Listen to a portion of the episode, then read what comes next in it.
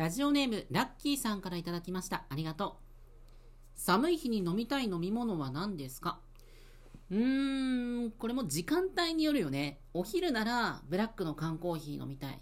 夜なら熱燗かホットワイン。シップ虹色ラジオ。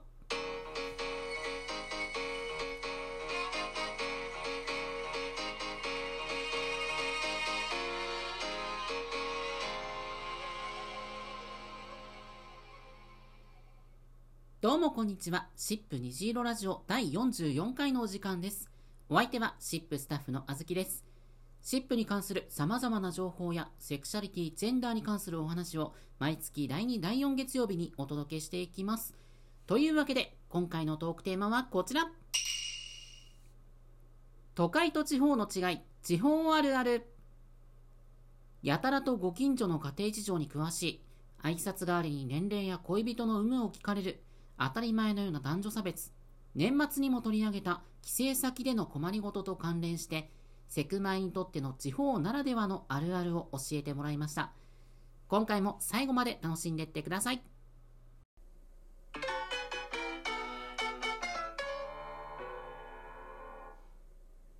それでは早速お便りを紹介していきましょう。まずは最初のお便りから。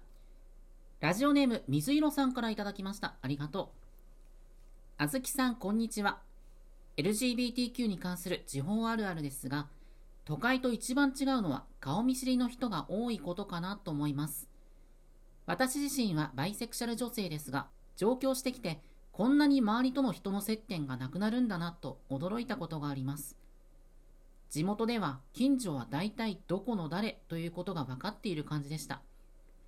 都会だと同性のパートナーと住んでいてもそんなに周りの目を気にする感じはないのですが、地方で同じ生活ができるかなと考えるとちょっと迷ってしまいます。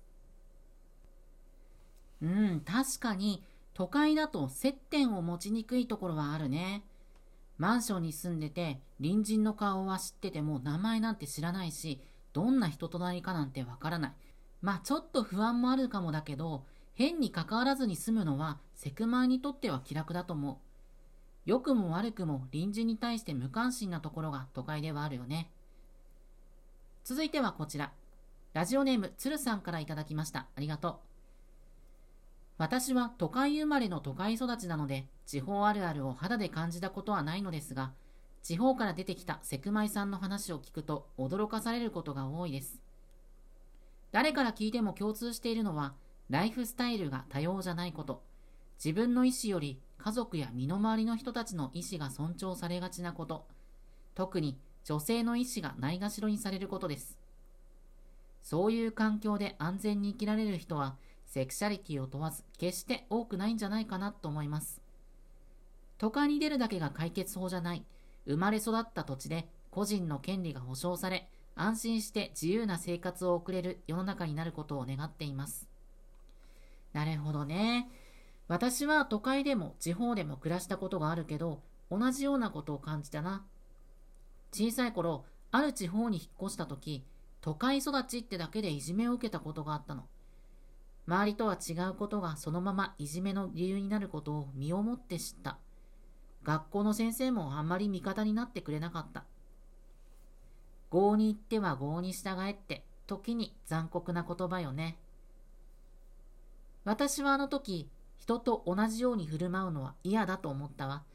当時のことを引きずってるわけじゃないけど、でもあの時を乗り切ったことで人と違うことが怖くなくなった。どこで暮らしていても、それぞれの個性や自由を尊重してくれる大人が身近に一人でもいたら幸せに生きていけるのにね。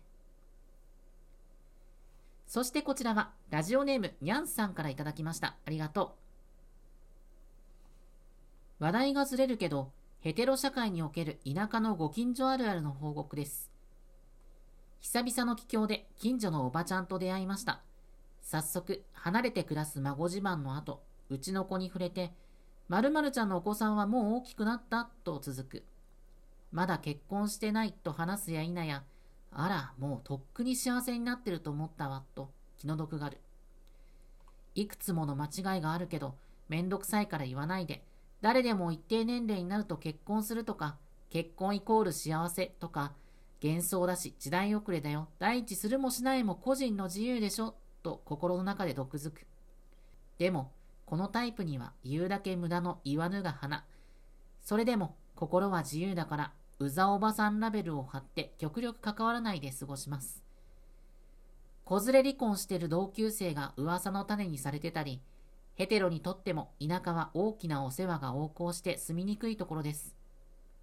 一部のおばちゃんだけだけど害は大きく、親亡き後は足が遠のいています。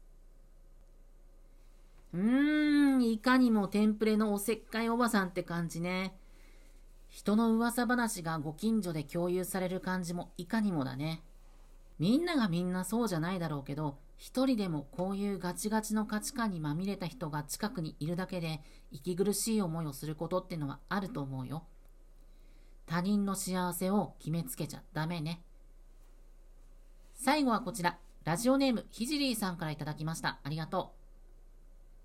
あずきさんこんにちは。いつもあずきさんの声に元気をもらっています。私は東北出身です。今回のテーマは地方あるあるとのことで、きっと田舎の閉鎖的な息苦しさやマイノリティの息苦しさが取り上げられるんだろうなと予想しています。けれど、田舎ならではの良さもあると思います。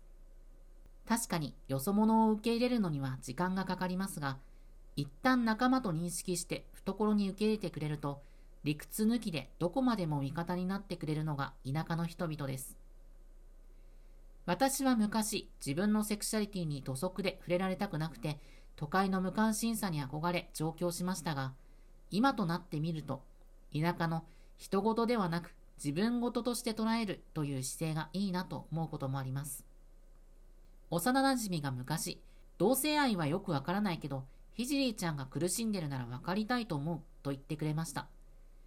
地方の人には都会のスマートな人付き合いとは違った温かさを感じます。そうそう。もちろん、地方の良さっていうのもあるよね。それに、身近で受け入れようとしてくれる人がいれば過ごしやすいし、いなければ過ごしづらい。これに関しては、都会も地方も関係ないからね。実際、地方でも、例えば、同性パートナーシップ制度を導入する自治体は増えていて、マイノリティの人権問題も少しずつ関心事になりつつあるように思う。ひじりーさんの書いてくれた自分事として捉えるっていう温かさとうまくつながっていけばいいな。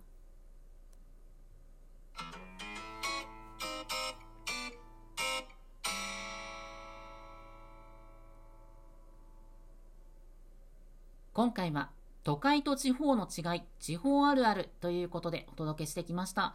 いかがでしたか？次回の放送は2023年2月13日月曜日。